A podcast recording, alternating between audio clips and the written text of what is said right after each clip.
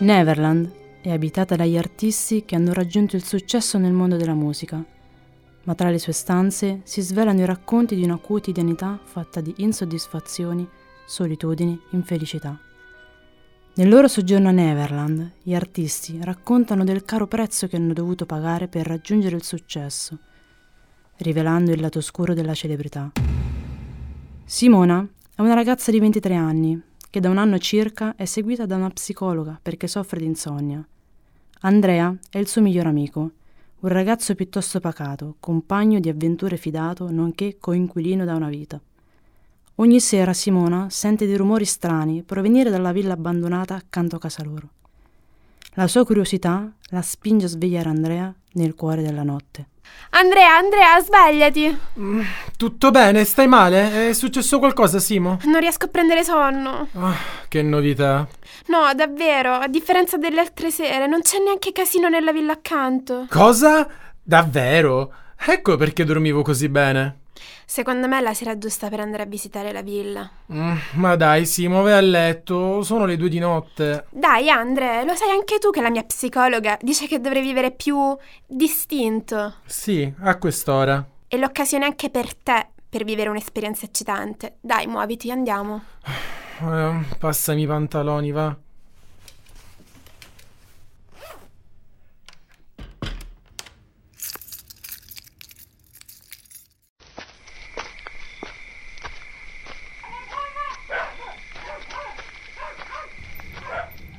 Il cancello è aperto? Mm, No, è chiuso. È aperto. Qui a terra c'è un'insegna. Passami la torcia. Non riesco a leggere. Ne ve. Sposta le foglie, Andre. Ne ve.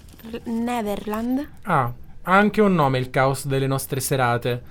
Dai, Simo, facciamo presto prima che torni qualcuno. Dai, Andrea, veloce, entriamo, facciamo un giro e usciamo subito. Vuoi andare avanti tu? Mm, assolutamente no. Io ti copro le spalle. Stai attento ai gradini. Eh, sicuramente sarà chiusa la porta. Ma va, come quella di prima. Ma no, dai, Simo, la porta sarà chiusa, torniamo a casa. Proviamo almeno a vedere se si apre. Non ci posso credere. Siamo dentro. Dai, adesso che si è aperta, torniamo indietro, Simo. Proprio adesso! È pazzesco questo posto! Mm, a me questo posto spaventa. Ma va, fai come vuoi.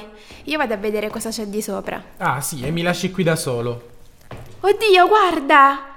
È un corridoio pieno di stanze. Aspetta!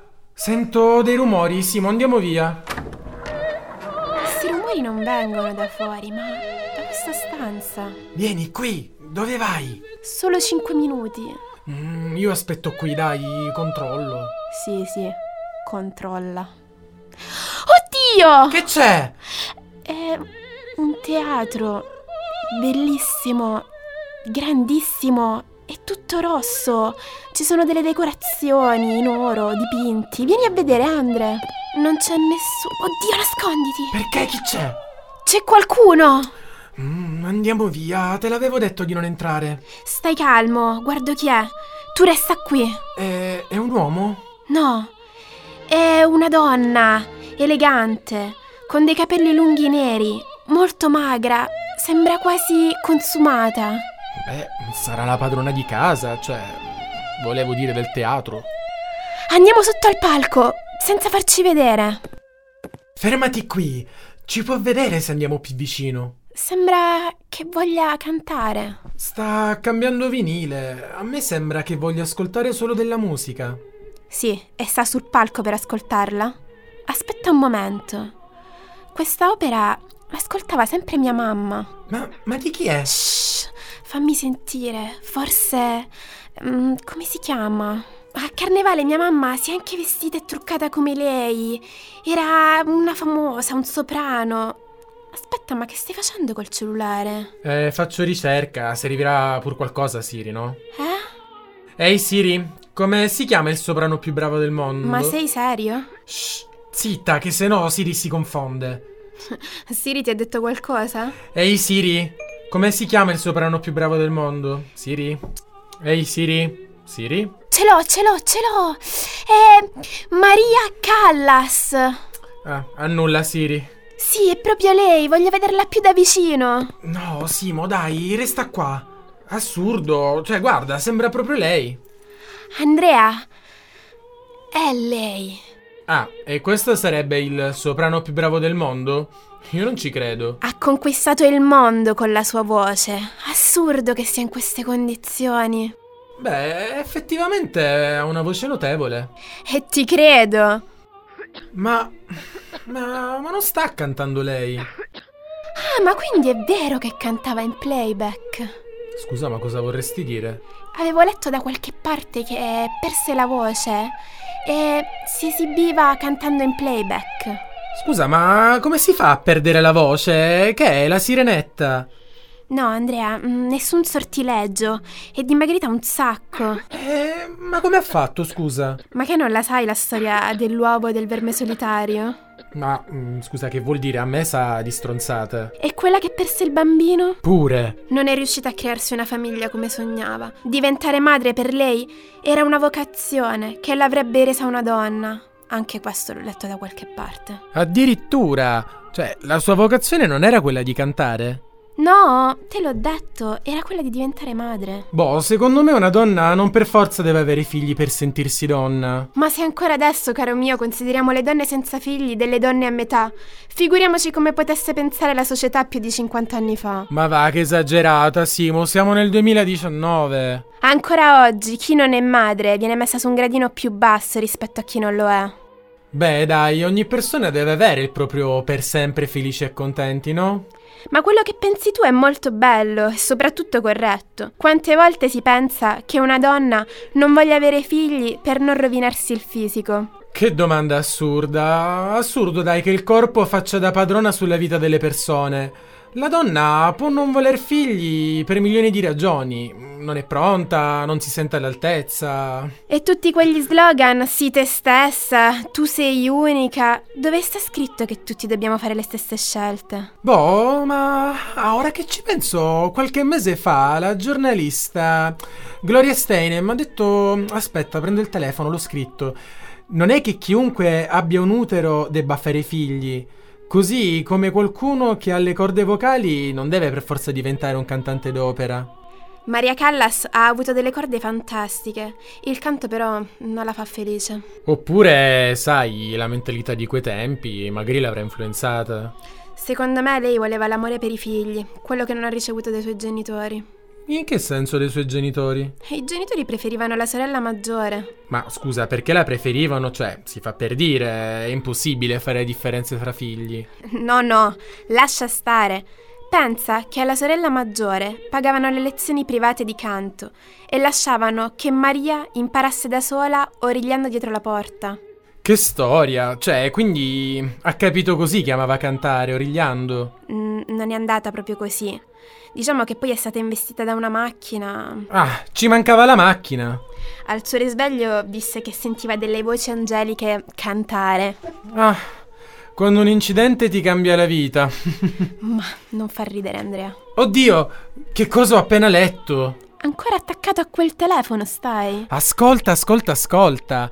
La madre nascondeva le truppe inglesi in casa e Maria doveva distrarre i tedeschi, sai, durante i sopralluoghi. Cantando e concedendosi. Probabilmente ha fatto così successo. Hai capito la Callas? Andrea, sei il solito, non c'entrano niente i tedeschi. Anzi, lei diventò proprio famosa per caso. Ma una volta che diventi famoso io, per caso, ma che è successo? Cantando sotto la doccia è stata sentita dal vicino che era anche un produttore? Smettila, l'hanno chiamata all'ultimo per sostituire un soprano e cantando Gioconda. Ah, eh, tipo quella che sta provando a cantare adesso? Sì, ma come fai? Ah, fammi indovinare, Shazam. Lo sai che sono high tech? Sì, ok. Comunque, doveva avere proprio un bel carattere per arrivare fin dove è arrivata. Una tigre, per quanto brava è anche polemica. Una così punta alla perfezione e la pretende. Ma nessuno le ha detto che la perfezione non esiste. Quando la sua voce si è danneggiata, il suo ultimo scopo di vita rimasto iniziava a decadere. Tutto quello che ha passato sicuramente l'ha fatta crescere come artista. Con i geni funziona così. Ha fatto di tutto per diventare la Callas e per qualche tempo lo è stata, facendo passare in secondo piano il suo essere donna. Scusa, ma che fa? Non poteva prendersi una pausa? Ne ha fatte di pause. Aveva i nervi facili, dava sempre la colpa al primo marito. Voi donne siete solo brave a dare la colpa ai maschi. Ah, Ma guarda che lei è stata sfortunata anche in amore. È una di quelle che si innamora sempre di uomini più grandi di lei. Ah, le piacevano i maturi. Andrea, scusami, le donne senza figli sì e l'uomo più maturo no? Ah, no, dai, nulla in contrario. Però è strano, dai, che una così forte abbia bisogno di un uomo molto più maturo. Cioè, si sa, per la psicoanalisi, l'amore per un uomo molto più grande è associato alla mancanza di affetto da parte del padre. Fammi indovinare. Questa invece te l'ha detta Wikipedia? Ma no, ma che stai dicendo? È cultura generale. Vabbè, ma le cose vengono sempre fatte in due. Ma secondo te, se una ragazza cerca da un uomo sicurezza, lui che vuole? Eh, eh, divertimento, no? Penso che la crisi di mezz'età faccia venire voglia di dimostrare a se stessi di essere ancora al top come a vent'anni. Ah, i daddy boys! Gli uomini convinti che basti una donna più giovane per farli diventare giovani anche loro. Beh, molto spesso la ragazza sta con un uomo molto più grande, ma cioè, per i soldi. Inoltre, sai, la pillola blu ha risolto tutti i problemi. Andrea, ma la pillola blu è nata molto dopo. Dai, su, cultura generale. Vabbè, dai, i tempi mica sono cambiati da molto.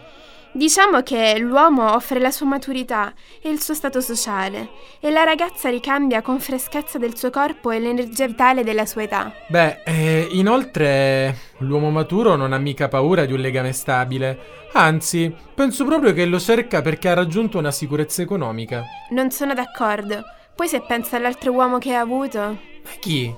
Onassis. Lui la molla.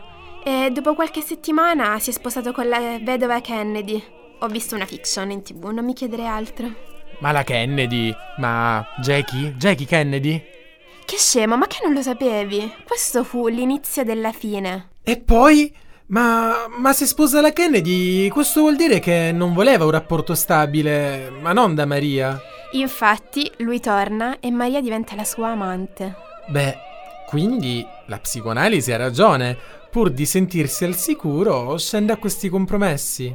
Sembra impossibile che gli uomini l'abbiano rovinata in questo modo. E, e dopo che succede? Mm, Boh, non lo so, muore, ma vattela a cercare sul telefono. Ah, boh, ok, comunque è sfigata. Il suo talento è stata fortuna e bella sfortuna anche. Beh, sai, peccato non averla potuta vedere cantare. L'unica cosa che resta è la sua bellissima voce. Cos'è stato? Dobbiamo uscire, eh? forza, corriamo, Simo. Aspetta, voglio dare un'occhiata alla porta accanto. Cazzo, non c'è tempo. Lo scopriremo la prossima volta, però. Dai, Andrea, veloce. Che nottata, Simo. Non mi aspettavo una cosa simile. Mannaggia l'insonnia. Chissà cosa ci dobbiamo aspettare da questa villa. Io non ci torno. Dai, domani. No, non ci voglio andare. Poi, boh, settimana prossima in caso. Perfetto. Allora, tra una settimana andiamo. Che bello. Buonanotte. Notte.